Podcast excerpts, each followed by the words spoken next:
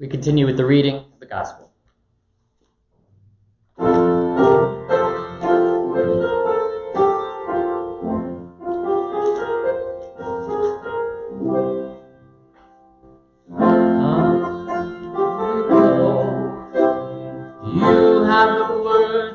Eternal.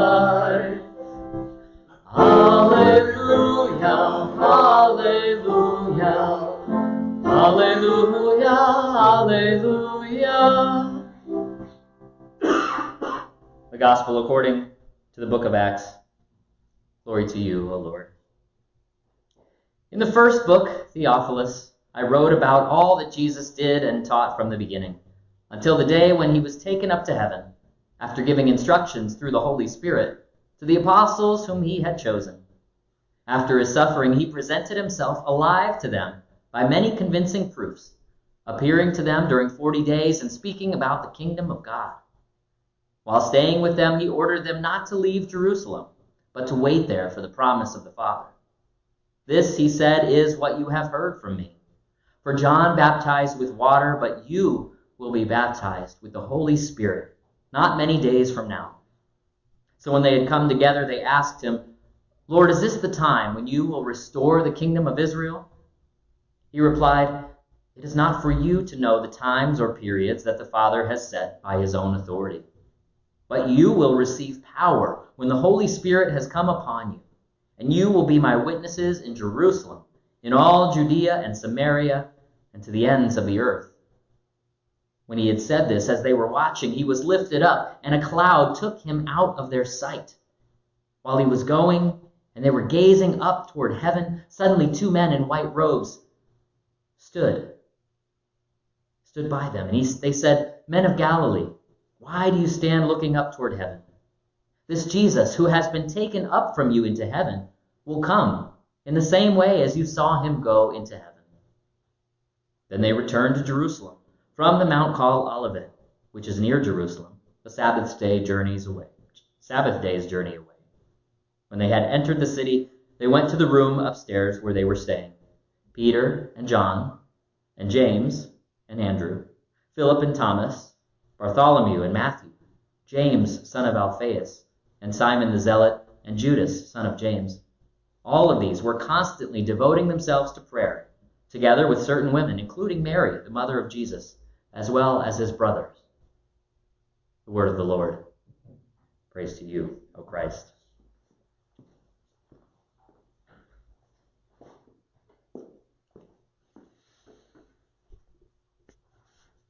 Grace and peace to you from God our Father and the risen Lord, Jesus Christ. Amen. You know, these first weeks of the, uh, this first week after Easter is also known as the pastor's vacation, uh, has been one for the history books. First, we didn't take a vacation. Uh, but our kids, I think, are adapting pretty well pretty easily, uh, although I think the volume of their voices has increased quite a bit. Uh, this week, our first daughter turned 13, and friends and neighbors and church members joined a parade of vehicles in front of our house, honking horns and wishing her a happy birthday. That was cool. Uh, three of our kids worked on their online classes to earn their next belt in Taekwondo. That's different. So we can film a video for their testing this week. Three year old Jacob has enjoyed playing with water guns in the backyard, but misses Noah and all his buddies. Kids and I watched artists from all around the world perform just for us from their living rooms this week uh, on the Disney Family Sing Along. Did you see that? And last night I caught just a bit of the uh, One World Together at Home concert. We're starting to hear good news from New York City, where fewer people have been hospitalized and fewer are dying as a result of the COVID 19 virus, and yet so many more are suffering. We hear African Americans and Native Americans are being affected by the virus at higher rates than average. Nursing home residents are dying in large numbers, and essential workers are reaching their limits physically and emotionally. People are getting more and more anxious about opening up businesses and public spaces. Maybe you saw this, that residents of some states in the Midwest are pushing back against the shelter in place orders encouraged by politicians. And yesterday, just a few blocks from here, local residents took part in another kind of parade, a protest against the continued closure of schools and businesses here in Las Vegas. High school seniors will likely miss their graduation ceremonies and many of the cherished rites of passages we all remember. Emotions are running high. People are worried. And we wonder what will happen next. So I wanted to think about how do we work through that worry together as God's people? What do we do with our worries, our fear, all that anxiety? How do we cope? Last week, we heard the resurrection account in the Gospel of Mark, and this week we're moving into the book of Acts, a continuation of Luke's orderly account of the good news. And it's the telling of the story of the disciples who had been through all of this with Jesus and the community that became the church after Jesus ascended to be with the Father. So from the fear and amazement there at the empty tomb, we heard that story last week. The women and Peter along with the disciples, had to move forward in faith, had to figure out how they would continue to be followers of Jesus in a hostile environment, despite their discouragement and disarray. They had seen Jesus suffering and death on the cross, and then he appeared to them. He showed up and proved to them that it was really him. Jesus was back and alive. And if they doubted, they could be sure that Jesus had beaten death. He is risen indeed. They had to wonder then what it was all about. They had to have worried and been afraid of the reaction of the authorities around them. They must have feared for their lives and were together wondering what might happen next. Luke's gospel is the only one with a sequel, and stay tuned. Unlike most Hollywood sequels, it won't disappoint. This is the story of the Spirit at work in the lives of God's people, in the world at large. And Jesus' friends are given a calling, and the good news of the Savior of the world is going to be sent out to all nations. The power of the Holy Spirit is coming to the people from God into the church on earth. And they will be there for the unfolding of the kingdom of God, but they were worried and we get worried too, don't we? Especially in these difficult weeks. How many has it been? Six weeks since we've been in this room together to worship? It feels like a long time, and it won't last forever. But this story of the Holy Spirit is a story that we are still living. Craig Koester from Luther Seminary notes that here in this first chapter of Acts, the apostles are under a shelter in place order. Jesus ordered them to stay in Jerusalem to wait, not to leave. Don't we know a little bit about what that feels like? They're waiting, unsure of what it all means, unsure of where they're going to go, what's going to happen next. But Jesus has given them a promise of a new kind of baptism, and he calls it the promise of the Father. They would receive the Holy Spirit on the day of Pentecost. And we'll get to that story in about six more weeks. I imagine them sitting in that upper room, just trying to make sense of it all, trying to understand what Jesus was up to. They thought maybe this could be the time like when David was king and the people were able to live in peace without the threat of the empire. Or maybe it would be more like when Solomon was king and worship was centralized in the temple and God's glory was celebrated anew. Or maybe it would be something else. They were unsure. But Jesus is there and answers their question by saying, It's not for you to know. That's not what this waiting is about. God's in charge of that. It's hidden. Some things remain a mystery still for us to this day. But Jesus does promise that they would receive power from God. The Holy Spirit was coming. They would be witnesses in Jerusalem, in the region, eventually to the whole world and they had work to do. Then he went up. Yes, Jesus ascended into heaven. He was lifted up, and a cloud took him out of their sight. So they're staring up at the clouds, waiting, watching. Suddenly there were two people in white robes. Who were they? Angels? Messengers? questioning why they were staring up into the sky, and they give this reassurance. This Jesus who has been taken up from you into heaven will come in the same way as you saw him go into heaven. Imagine with me for a minute. Jesus, who was just crucified, just about a month before this, came back, was alive, and now was just lifted into the clouds. And these guys say that he's coming back in the same way. What do you do with that information? I would wonder how long we were supposed to wait. I wouldn't go very far. If this is true, he's coming back down. Well, I like to think anyway, that I'd be camped out right there. I'd be worried that I might miss him.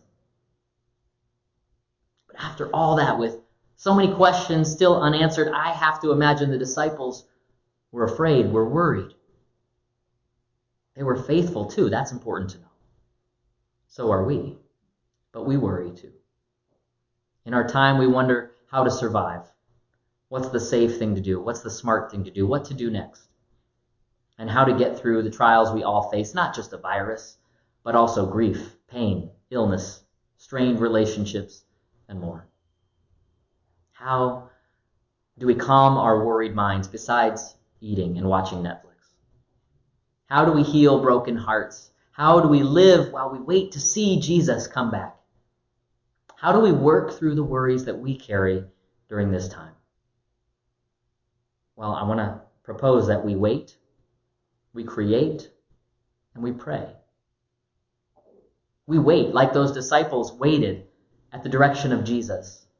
They had no doubt stories to tell, places to go, things to do, but they waited in obedience to the Lord. And as we continue to hear the news of the spread of the coronavirus this year, we wait and see what will happen next. What will the next month be like? What will summer be like? Where will we be at Christmas time? We might get impatient. We might feel like our rights are being infringed upon, and we have that urge to get out and push back against the direction to wait. Or maybe you've enjoyed the way the world has slowed down. The pace of life has changed. Some things I've noticed neighbors come out and greet one another, just happy to see another face. There are fewer airplanes in the sky. I looked up this morning and nothing but blue sky. I've seen more birds, different varieties. Jesus' friends also went outside for a little while. They were allowed to hike up to the uh, Mount of Olives just outside the city. This week, we spent some time outdoors. We went to the Whitney Mesa Nature Preserve on the back side of the bluff just south of Russell Road and Mountain Vista. And we saw chipmunks and quail and birds and lizards. And the kids climbed rocks and waded through tall grasses, looked for treasure. It's good for us to wait sometimes. In her book, Grounded Finding God in the World, Diana Butler Bass writes about noticing the place where the earth meets the sky and the sea in Santa Barbara. And taking in the beauty of nature, being reminded that God was there Many of us like to go out into nature, climb a mountain, see what God is up to in creation. But as we find ourselves taking time to notice the creation around us, we remember that we are part of that creation. And may we be overwhelmed with that sense of thankfulness and feel our worries drift for just a bit as we wait. Yes, we wait and we create.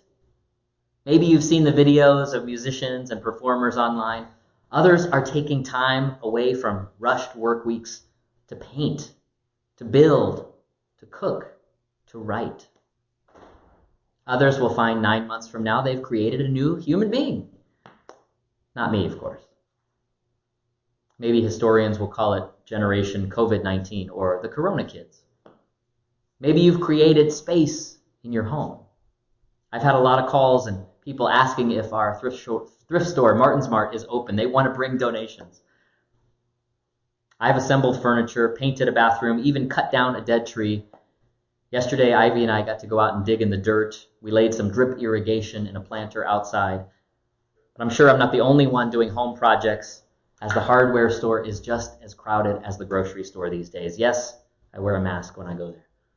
But working with our hands, creating art, making things, even doing puzzles, can take our mind on a journey from focusing on the very real worries that we face and those we make up in our heads. To focus on what's right in front of us. Creating puts us in the moment. It's one way where the Spirit is working in us and through us. Pat and Linda and Joanne are sewing. My friend Kevin writes stories. My friend Bobby does drawings. My mom is baking up a storm. The kids took part in an online craft class. Isaac was excited to tell me about a hole he dug. It was impressive. We are part of that creation. We need rest. We need to wait. And we get to create too. We are creative beings. We wait. We create. We pray. There in that upper room, Mary and Jesus' brothers and Peter and the other ten were gathered to pray. How did they pray? Well, they must have prayed as Jesus taught them. They prayed for the needs of the people around them. They prayed for safety and health and peace. They prayed the kingdom would come and that they would be provided with the things that they needed. And they would have prayed through scripture, through the Psalms and the words of the prophets. Maybe then they would sing hymns and share a meal. Their worship happened right there in that room, in that place where they gathered to remember Jesus and all that he had done and said and taught them. Even through their worries and fears, they found a way to connect, to worship, and pray. They were becoming the church. And so do we. We gather around screens these days. That's okay. We worship we pray for health and peace and patience and kindness and grace and mercy. We pray that we will be together in the same place again to hug and to share handshakes eventually. We don't know what, how far away that day might be. But we trust that Jesus is still showing up in the world around us, showing up in our daily lives, just as he promised. And we will see him those two dressed in white, they told the apostles that Jesus would come in the same way as they saw him go into heaven.